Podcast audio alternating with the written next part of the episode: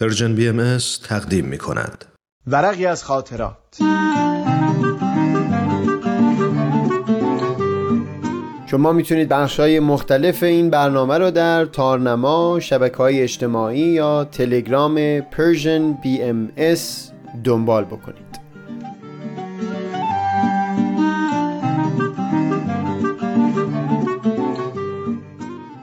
این ورق خرقه سالوس.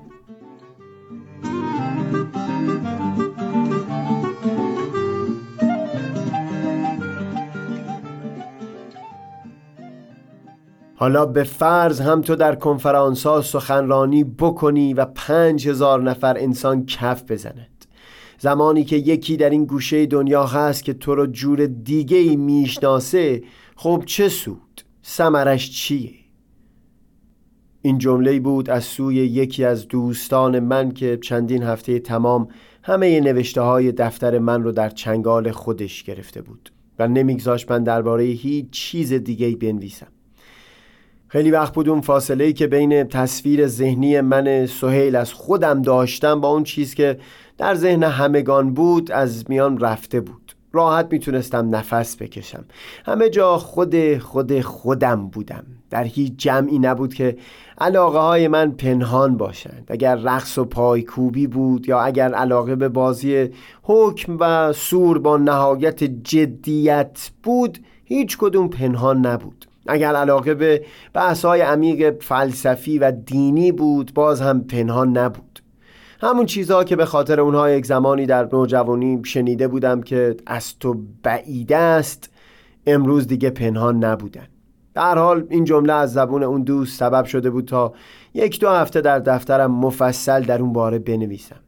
خودم رو بکاوم. سعی کنم از دریچه چشم اون دوست به سهل نگاه کنم. آخرش هم نتونستم درست فهم کنم که چرا او سهل رو جور دیگه ای می شناخت و چرا در مهر ورزیدن اون کسان به سهیل هیچ سمری و سودی نمی‌دید. از اثر چیزهایی که توی دفترم در رابطه با حرف اون دوست می نوشتم مشتاق شده بودم در طول اون دو هفته با چندین نفر از دوستای نزدیک و هم کمی دورتر طرف صحبت بشم و سعی کنم واقعا ببینم اونها چه می‌تونن از این جمله بفهمن. درباره اون دوست براشون توضیح دادم و نشون دادم که هیچ قرضی در پشت این حرف اون نیست. واقعا حس حقیقی اون فرد همینی هست که بیان کرده و من فقط سعی دارم خود این حرف رو فهم بکنم. سخنم با اونها این بود که من می‌دونم اینکه خوبی های من رو با من بگید می‌تونه سودمند باشه. چون من رو دلگرم می‌کنید که اون خوبی ها رو در خودم بیشتر رشد بدم. اما این بار تمام درخواست من اون هست که عیب هایی که در من هست رو برام بازگو بکنید. اینکه اگر در خلوت خودتون به سوئل فکر می کردید و می‌خواستید فقط عیب های او رو در نظر مجسم کنید چه چیزهایی جلوی چشمتون ظاهر می شد پاسخهایی که در اون یک دو هفته گرفتم و افکاری که خودم راجع به اون پاسخها داشتم دهها صفحه از دفتر من رو پر کرد.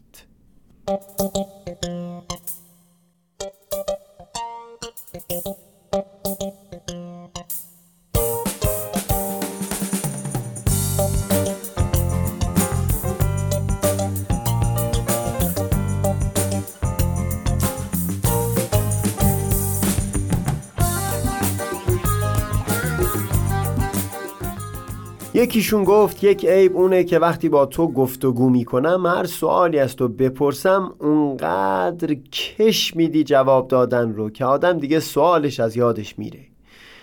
من به خنده افتادم پرسیدم خب فکر می‌کنی بهترین راه چی باشه؟ گفتم اون اول یک جمله جواب آخر رو بگو بعد اگر خواستی یکم توضیح بدی هم بده. یکی دیگه گفت تو همیشه همه جا شاید زیر تاثیر تعالیم آین بهایی درباره اینکه دغدغه برابری حقوق زنان و مردان رو در سرداری صحبت می‌کنی. همه جا از آثار بهایی نقل می‌کنی که زنان در استعداد و فطرت چیزی از مردان کم ندارند و کم رنگ بودنشون در طول تاریخ به خاطر نبود آموزش بوده. اما من چند بار دقت کردم همین خود تو وقتی می‌خوای بگی که خانوادهتون جایی دعوت هستن فقط اسم مرد صاحب خونه رو می‌بری. در حالی که اون خونه هم مال اون مرد هست همون زن. این نشون میده خود تو هم ناخداگاه هنوز مرد رو صاحب خونه می‌دونی. خونه فلانی هم وقتی مرد خونه پاشو در شستن ظرفا کمک کرد تو ازش تشکر کردی. دمت گرم که کمک می‌کنی. انگاری که شستن ظرفا وظیفه طبیعی اون زن باشه و اگر مرد اون کار رو می‌کنه فقط داره کمک می‌کنه. درباره این دو سه جمله من چیزی نداشتم که بگم. تشکر کردم از اینکه اون شخص افکارش رو در میون گذاشته بود و هم درخواست کردم که هر زمانی چیزی باشه ممنون میشم در میون بگذاری یکی از دوستان دورتر من گفت من همیشه در مورد مشکلاتم با تو صحبت کردم و هم فکری خواستم. اما تو هیچ وقت نشد که درباره این مشکلات خودت صحبتی بکنی. من می‌دونم که تو قبول می‌کنی هر وقت به تو پیغام بدم که صحبتی باهات داشته باشم یا بخوام با تو وقت بگذرونم. اما خب از اون طرف می‌بینم که حتی یک بار هم نمیشه که تو از من بخوای وقت با هم بگذرونیم احساس می‌کنم مزاحم هستم وقتی پیغام میدم. من به این حرفم پاسخی نداشتم که بدم. توی دل خودم به خوبی می‌دونستم که واقعا اون دوست ابدا مزاحم من نیست. هیچ وقت. اما خب دلیلایم که او می آورد کافی بود تا یک شخصی حس بکنه که مزاحمی تنها چیزی که تونستم بگم این بود که این مطلب که در میون گذاشتی واقعا مشکل بزرگی است. اگر اجازه بدی من چند وقتی در دفترم درباره اون بنویسم فکر کنم و دفعه بعد که همدیگر رو دیدیم صحبتش رو بکنیم. چیزی نگفت فقط لبخند زد و سرش رو تکون داد. چندین نفر دیگه هم نکته های دیگه ای رو در میون گذاشتن که الان مجال نیست همه اونها رو اینجا تعریف کنم. آخر اون دو هفته من هنوز به نتیجه خاصی نرسیده بودم که چرا اون دوست اون جمله رو به من گفته بود. اما بر اثر همون دو هفته نوشتنها و هم وارسی کردنها بر من معلوم شد که اینطور که پیداست چندین و چند دلیل برای هر کسی می‌تونه وجود داشته باشه تا همچو جمله رو درباره سهیل بر زبون بیاره و قضیه به هیچ وجه این نبود که تصور اون افراد اشتباه بوده باشه. در بیشتر موارد عیبایی که در مورد من با خودم در میون گذاشتن حقیقت داشت. بعضی از اونها جوری بود که من بعد از باخبر شدن از اونها می‌تونستم برطرفشون بکنم و برخیشون هم هنوز که هنوزه با من باقی موندن. گویا همون روزهایی که من داشتم از حس بسیار مثبتی نسبت به خودم توی دفترم می نوشتم همون زمان دلایل بسیار خوبی هم وجود داشته تا در دل ده نفر حس تلخی از من سهیل لانه بکنه.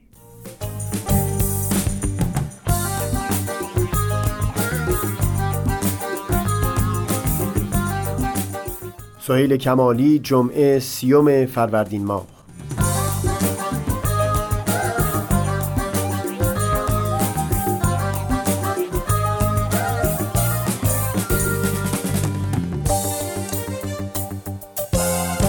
یه روز از همین روزا یه شب ها می‌ذارم. توی قاب لحظه ها عکس فردا می‌ذارم. خوب خوب بشه.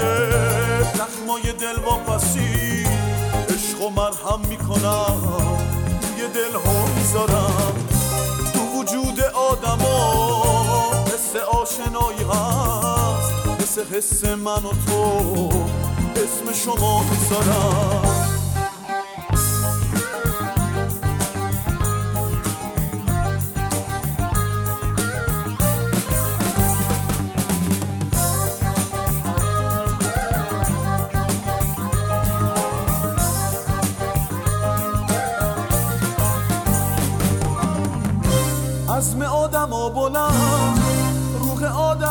وسیع عزم آدم ها بلند روح آدم ها وسیع توی شعرم واسشون کوه و دریا می‌ذارم. کوه و دریا می‌ذارم.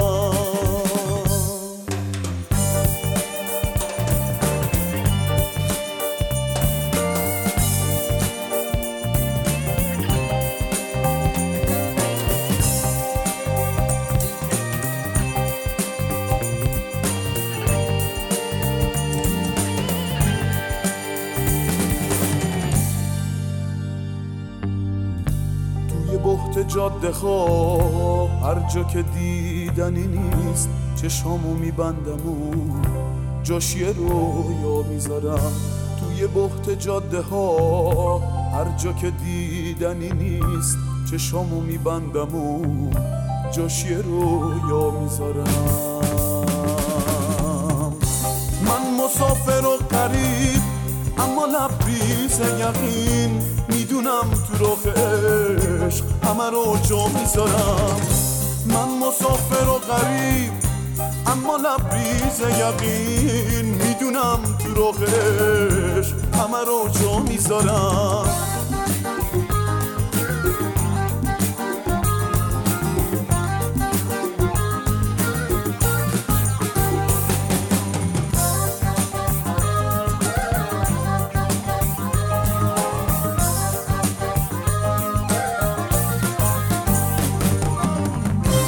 عزم آدم ها بلند. روح آدم ها وسیع. عزم آدم ها بلند. روح آدم ها وسیع. توی شعرم واسشون کوه و دریا می‌ذارم. کوه دریا می‌ذارم.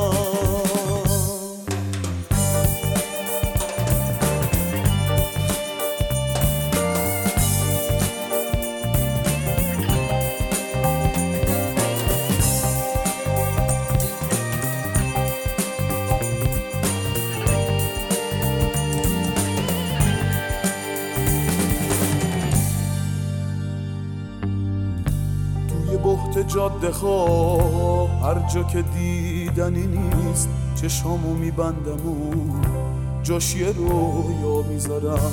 توی بحت جاده ها هر جا که دیدنی نیست چشامو میبندم و جاش یه رویا می‌ذارم. من مسافر و قریب اما لبریز یقین می‌دونم تو رخ عشق همه رو جا می‌ذارم. من مسافر و قریب اما لبریز یقین می‌دونم تو رخ عشق همه رو جا می‌ذارم. یه روز از همین روزا روی شب ها می‌ذارم. روی قاب لحظه ها عکس فردا می‌ذارم. یه روز از همین روزا روی شب ها می‌ذارم. توی قاب لحظه ها عکس فردا می‌ذارم.